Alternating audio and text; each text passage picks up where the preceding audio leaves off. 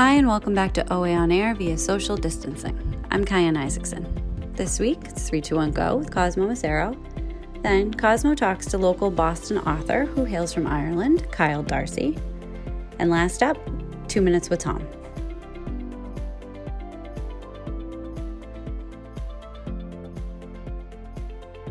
Hello and welcome to another edition of 321 Go on OA On Air, our weekly look into the world of public affairs, culture, business, and the economy. I'm your host, Cosmo Macero. Joining me here on 321 Go, as always, is Kyan Isaacson.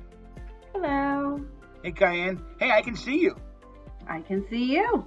I can see you. Our, our, uh, our Almost online. like we're uh, back in the studio, but not It quite. feels like it. I know. Our remote platform, after it took a year, but our remote platform has finally introduced video conferencing. Uh, excellent. Um, so uh, good to see you. Good to talk to you. Hey, let's jump right in because um, some of the biggest names in tech and uh, digital tools and social media have introduced uh, new tools for work and uh, engagement and play. Let's start with Google. Google Workspace uh, has rolled out some better features for Google Calendar and chat, better ways to join the Google Meet video conference platform, uh, and some other features, all designed obviously to enhance your ability.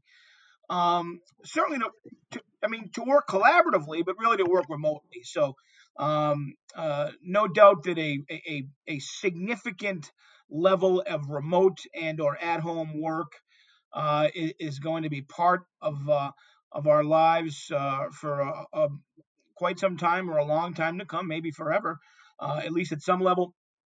And they've introduced some new tools uh, to help enable that. It's a competitive marketplace. It is. I think it's a recognition of the fact that the business world as we know it has been changed forever by the COVID pandemic. What working from an office looks like, working from home looks like.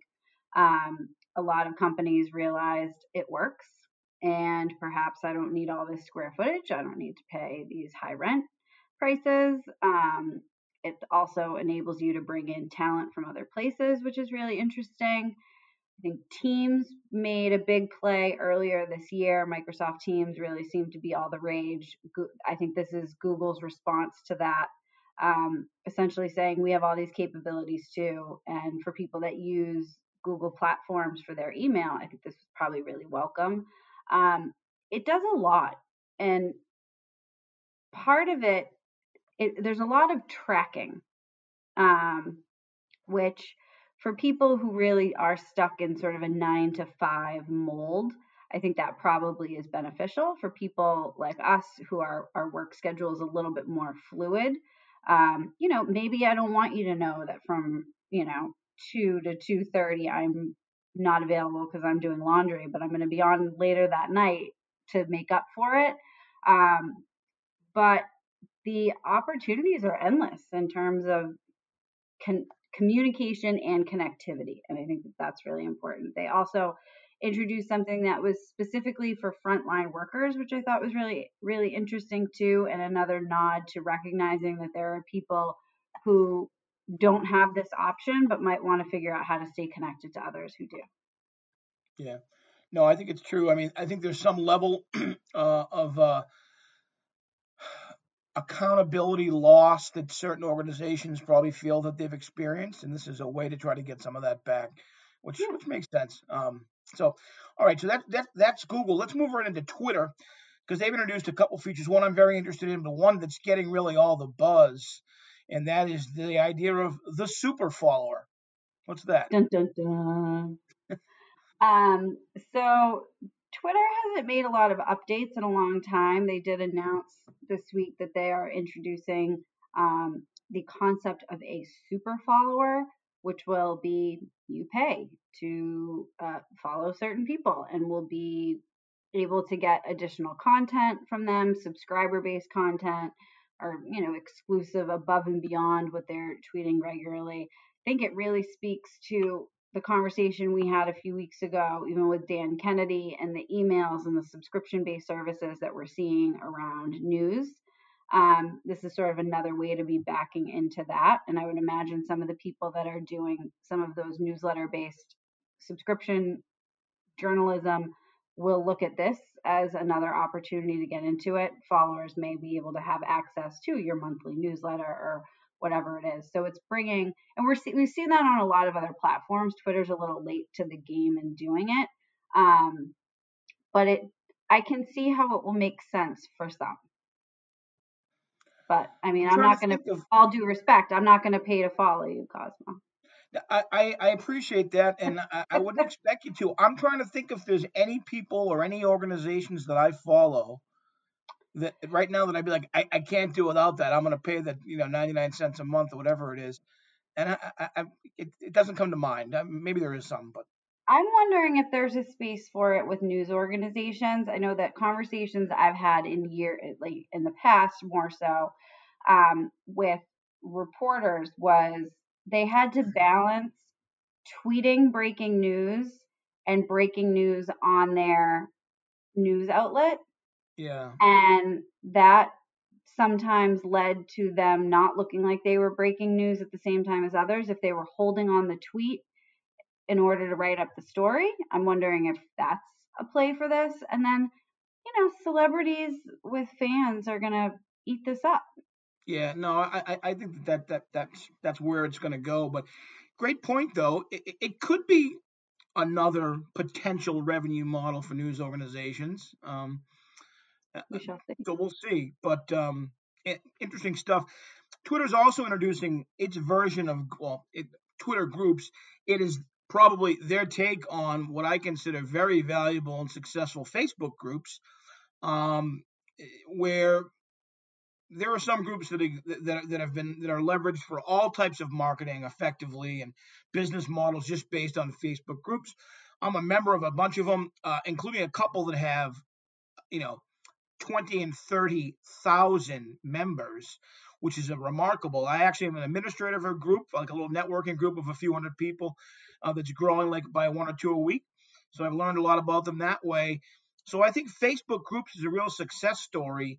And, and like you said, Twitter hasn't really hasn't really done a lot of updates to its platform recently. And um, I guess this is them getting into that because it, it, you certainly have the ability to have like minded people or people with a common interest congregating using social media to do all kinds of things, including you know commerce and uh, and and just sort of discussion about your common interest or organizing for better or worse.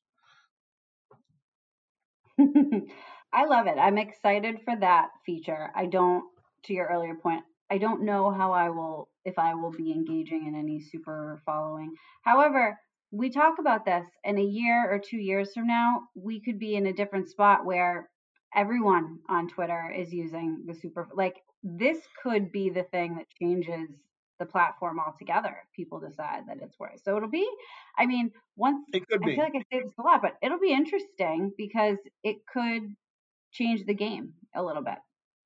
Yeah, no, it, it, it absolutely could. And, and and does it mean that you, does the super follower concept mean you, you don't have to have a million followers to to to to be, you know, to generate uh, yeah. a paid audience? Maybe you don't. Maybe it's a niche thing. You or, have to you know, have the blue check in order to, you know, exactly the elusive blue check. That blue check. Oh, everyone's chasing the blue check. Verified. they they stopped giving it out for like three years. They just said we're not doing it anymore, and then they started. they got sick of the application. Yeah. from PR people on behalf of their clients. So anyway, all right. I don't awesome. know what you're uh, talking about. all right, let's talk about Harry and Meghan. I, I, I, I want to call them Prince. Speaking I mean, of celebrities and super followers. celebrities. So an interesting. Uh, I follow sort of. I, got to kick. Uh, there's a couple things in this little, little, very, very, you know, brief AP story about uh, Harry and Prince Harry and uh, Meghan Markle in their interview with their neighbor, their new neighbor, Oprah Winfrey, um, in which he says I it's been Oprah to be my neighbor. I know, no kidding. Um, where the, Harry confesses that it's it's been very difficult to to uh, you know withdraw from the royal family and give up all those responsibilities, and which which that drew me to the story just because I'm like, you got to be kidding me. Um, but then he reflected on the life of uh, of you know of Princess Diana, uh, you know, killed tragically in 1997 in a in a in a, in a car high speed, you know, almost a high speed chase as as the paparazzi of the time were, were, were, chasing her and uh, Dodi Al Fayed through a tunnel. Um, nonetheless, he, he, points out that um, his, you know his mother after the divorce from Prince Charles had it incredibly tough, which I don't doubt. However, you know, and I recall that era very vividly, and, and not just through sort of uh, um, uh, the the prism of history. She she still essentially dominated in terms of her image and and the and the global respect that people had for her. And, and I don't know that Prince Charles, uh, uh, you know, won the popularity contest after their divorce. Um, I, I, think he's he's referencing oh, her. No. Diff- no, he's referencing the difficult life she had, and, and, somehow connecting it to to him and Meghan. And I guess that's where I'd ask you. I don't know where the connection is. Um, you know, I, I don't. I'm not sure what um, he's trying to say. Leading up to when they began dating, the press coverage was just so intense um, and the scrutiny and the criticism and the picking apart of her life and her being, um, everything she did, eh, rumor, you know, it was it was nasty. I think the British press has historically been and continues to be pretty nasty, um, and I think he just didn't want to put her through that, knowing what it did to his mother and knowing that like the voraciousness of it ultimately led to her death. Um, you know. Did, yeah, uh, did she not want to go? Because it's like, I mean, you marry a prince.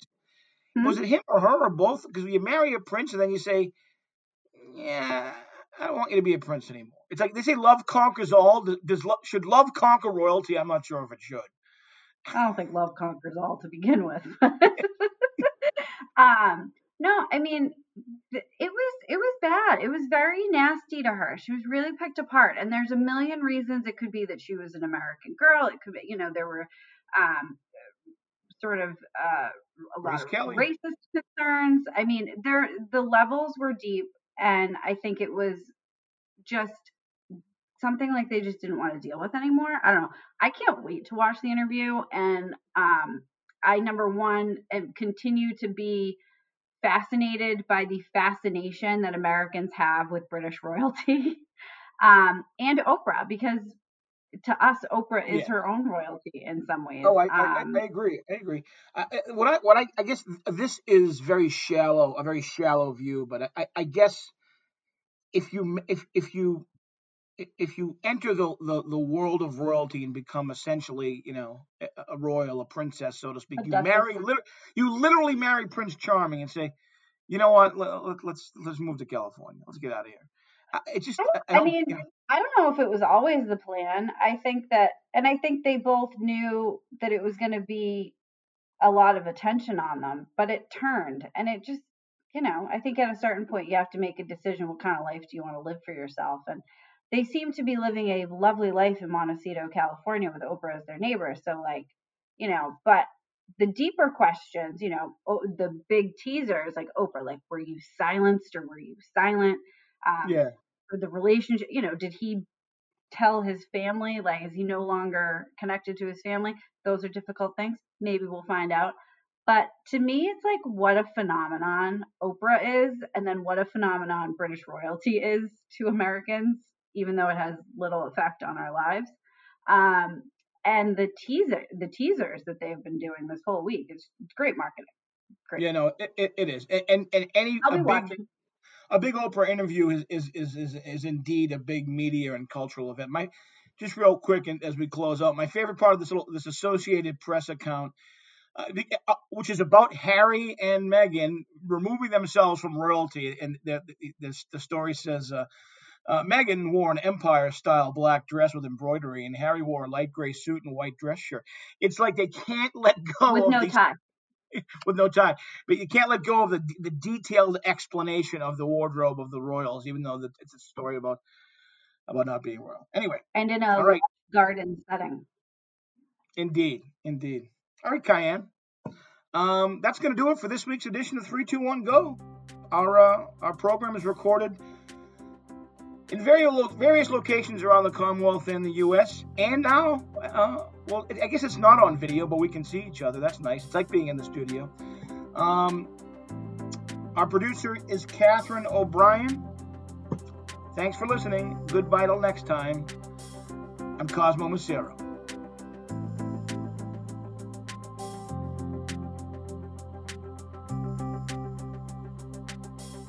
Joining us now on OA On Air is Boston based author Kyle Darcy. He's the author of the best selling Under Current Conditions and its long awaited follow up book, a prequel, Under the Impression. Kyle Darcy, thanks for joining us on OA On Air. It's my pleasure, Cosmo. Thank you. Excellent.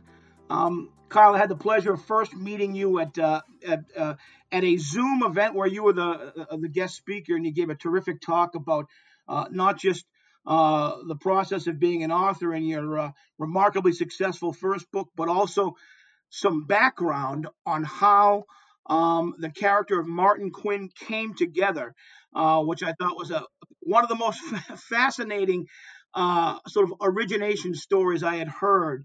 Uh, and, and I thought maybe you'd start there with just introducing our listeners to um, uh, under current conditions and the character of Martin Quinn and how it came together. Um, well, I guess originally it came, you have to go back to the 1970s, Cosmo, when, when I was in college in Belfast, Northern Ireland, and I would come out on summer vacations to Boston. And uh, back then you had Studio 54 and Donna Summer. And, and as a young teenager coming from from from Belfast, war, and I was in the grips of the troubles and the conflict, to, to spend a few months over here in the summer and amongst all that, it was just uh, uh, incredible. It, it opened up my eyes to the potential, and, and and then after I graduated in college and got married, and I moved to to um, the United States and and made Boston my home in the late '80s.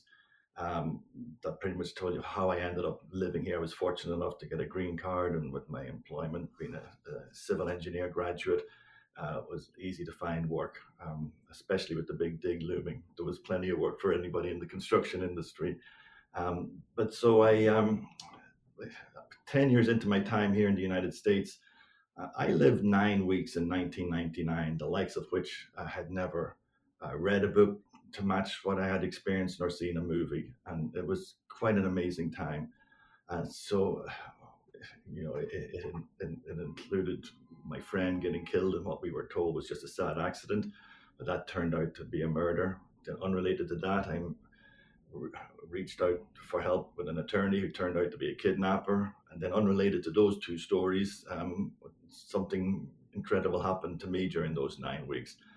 So after the dust had settled, Cosmo, felt um, morally obligated to tell the story. It was just something I wanted to share. And it took quite a while. And uh, some of the events of some of the other parts of the story took quite some time to uh, play out with indictments and uh, extradition processes and things like that. Uh, and in order to do the story justice, I decided I would write it not as a uh, I decided to do it more as a as a as a fiction uh, story, so I wouldn't be tied to every single detail. And whereas I never interacted with kidnapped victims, uh, I felt rather than track them down and, and I would just introduce a new character, which I used then for the spin, spin up, spin out for the second story. But the protagonist in the first book is Martin Quinn, and uh, he's linked to the second book. And Martin Quinn was the name I gave myself uh, as the protagonist in the story. So when Undercurrent Current starts, he's getting uh, marched out of the Boston Harbor Hotel, put into an unmarked cruiser, taken away, and then the book goes back a few weeks to take you up to that point, and then tells you where he's going. Uh, a, a, long-winded story, but that's hopefully that set the table a little bit for your listeners.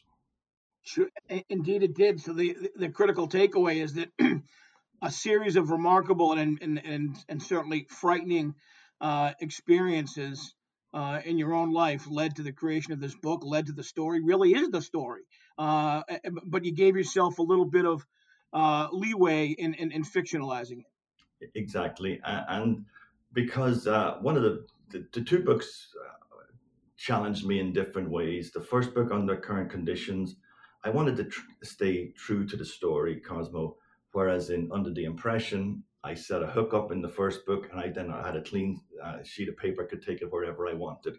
But because uh, Under Current Conditions was uh, based on actual events, and to be honest, it started off very bland, and, and it was just just a, a series of insignificant events that finally slowly came into play and all came together to be something dramatic. But the challenge was the first half of the book. Uh, it was trying to find keep people in, invested in the book because uh, no matter how good your book is at the end or the middle, if people don't get there, uh, you've wasted your time. You know, so uh, by by writing as a fiction, I could take a little bit of license with some of the events and the timing to make sure we were getting a blend and a mix at the beginning of the story and, and carrying it along. Now, it's been actually about 10 years since Under Current Conditions and uh, remarkably successful. You've, uh, on, on, the strength of that book, you've built a, a, a, great fan base. But I guess my question is how, at what point in the past 10 years, and maybe it was right away or maybe it was uh, more recent, did you say to yourself, the next book is actually the prequel to this and not a follow up or or, or or or my next project that I want to publish is not something completely different? Um, that's a very good question, Cosmo. Uh, I think before I, while I was in the process of writing the first book, I figured I had at least a trilogy, if not more, because of what was going on. And uh, growing up in Northern Ireland uh, uh during the seven, seven, 1970s and 80s, uh, it, it really was a dynamic place. At that time, the whole uh, population of Ireland would have been little over three million, so Northern Ireland was less than less than a million. But still, during those times, you had it played a major pivotal role in world politics and world news. You had the DeLorean motor car factory that was uh, constructed in Northern Ireland by John DeLorean, and it was only operating two years before he was arrested in a cocaine sting. Uh, you had the while the while the uh, Contra affair was going on with Oliver North giving testimony uh, in the in the in Capitol Hill there. Um, it tied links into Northern Ireland where he was trying to buy the blowpipe missiles that were manufactured by the Short Brothers um, aircraft factory for the to be used uh, by the Contras. Um, so so there was um, Northern Ireland uh, to me was punched above its weight when it came to being involved in, in, in stories. So I, I, I uh, and then from my own experience there with the history of shipbuilding and the Harland Wolff and going back, uh, and uh, even though uh, when I was born, the World War II was only over less than 20 years, so it was you still saw re- the effects of that and, and was aware of that. So that's what drew me to when I came to do the prequel was to start in uh, in the waning days of World War II and bring it on up over a 50 year span to 1994. And that's the, the, the time that's timeline for Under the Impression. All right, we're talking to Kyle Darcy, author of the best-selling Under Current Conditions and its follow-up prequel, Under the Impression. Kyle, you've got an event coming up uh, timely for this conversation as we sit here uh, recording on March 4th. You've got an event uh, Sunday, March 7th, with uh, another great author and, and a great friend of mine, Michelle McPhee, uh, terrific journalist and uh, true crime uh, investigative reporter and, and author um, at the Irish Cultural Center of New England. Tell us about that. Well, first of all, uh, one thing you and I both agree on is that Michelle's just a wonderful, wonderful person very hardworking uh, investigative reporter and has really worked hard to bring a lot of stories and people into the limelight who would have preferred not to be. Uh, kudos to her. Indeed. Uh, so fortunate um, that the Irish Cultural Centre, like so many people in the, in the greater Boston area, New England area, have really been uh, great uh, supporters of my work. And uh, they wanted to like everybody else, they're trying to help the communities by giving them some some outlets during these um, tough pandemic times, and they put together this wonderful podcast uh, for 3.30 on, on a Sunday, this uh, March 7th. And uh, Michelle and myself are going to talk about our work. She, uh, of course, her she's got a great uh, book of work there. When I say book of work, several books of work or whatever that with a focus on on true crime, uh, and to complement that with what I've done with the crime fictions as well. So we're, we're both of us are looking forward to that. Thank you, Cosmo, for for supporting that. That's terrific. Sunday, March 7th, 3.30 p.m. Uh, you can find it on Facebook. It's Crime Time. Uh, the Irish Cultural Center of New England presents Michelle McPhee and Kyle Darcy joining us now. Kyle, you, um, you're Boston based. You grew up in, in Northern Ireland. Clearly, um, uh, very strong cultural and uh, social and family ties between uh, um, um, between Boston, between New England and and Ireland. Talk about your fan base and uh, where it exists around the world of uh, of uh, uh, readership, and, and, if it's has. I assume there's a natural strength in Boston and in certain parts of Ireland, but but maybe there's some some of your your, your fans that uh, might come from different walks of life that might be surprising. Uh, yeah, so thank you, Carlo. The the when I got into the um, took on the challenge to start writing and, and doing that I understood that uh, for a book to be commercially successful, it's gonna have to uh, it's gonna have to appeal to the fairer sex, to the women of this world, because guys, we're terrible. The only thing we want to read is sports books uh, with lots of pictures, and only if our team is winning uh, or features our team. Uh, so that plus like motorcycle or car mechanical books is, is the limit, you know, uh, by and large. Of course, there are exceptions to every rule, but uh, I try to make my books uh, appeal to both uh, uh men and women. And, and uh, with that being said, as far as where in the world my readership is, uh, the world is a smaller place it is today than it was 10 years ago, 20 years ago, or 30 years ago. The power of the internet has brought us, brought exposed people's work wonderfully efficiently or what have you.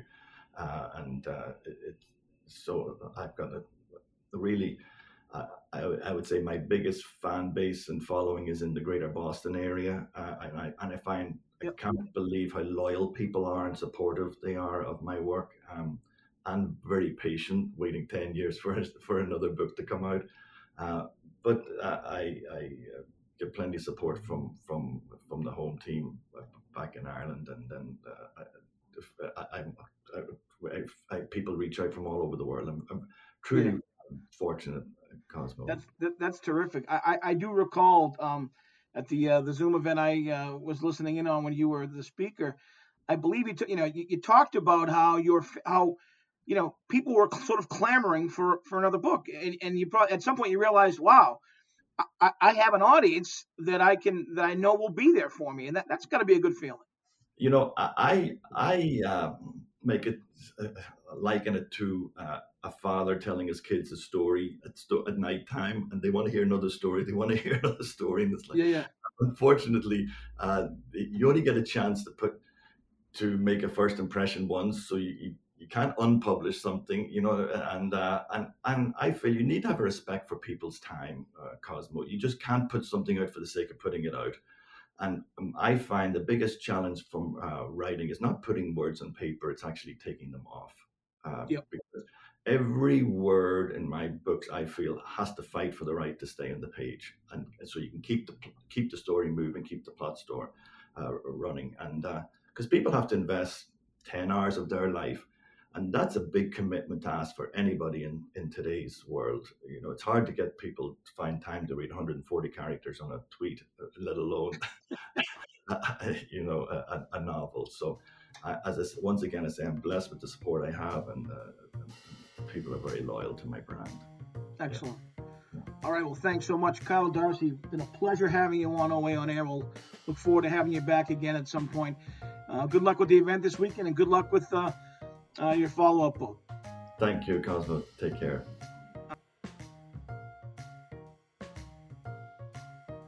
Hi, Cayenne. Hi, Tom. How are you? Two minutes with Cayenne and Tom. I'm going to make a bumper sticker. Why not? Will Why you not? put it on your car if I make a bumper sticker? Cayenne and Tom. Or a pin? Would you prefer a button? Absolutely not a bumper sticker. Good. Fine. I'll make a button. a button. All right. Um, so big vaccine news this week. Uh, Johnson and Johnson vaccine received FDA approval. Could be start seeing it, I think, as soon as next week in some places. Um, and then President Biden announced a, a, bold announcement that he now thinks that all adults who want, I think, want to get vaccinated is probably a caveat there, but uh, will be vaccinated by the end of May, which, which is, is, not far away. Not, not far away, and it's two months earlier than had been anticipated at the beginning of the administration. So it's a real breakthrough and a yeah. real opportunity for everybody to get vaccinated, you know, against this this hideous COVID nineteen. Um, I think the second most important thing this week was that we had a couple of governors in Texas and Mississippi um, relax all the all the masks, uh, uh, re, you know, requisite that was out before everybody, and for those states to get back to quote normalcy as quickly as they can. Joe Biden coming out and saying, you know, it's really it's preposterous. We still have this terrible strain.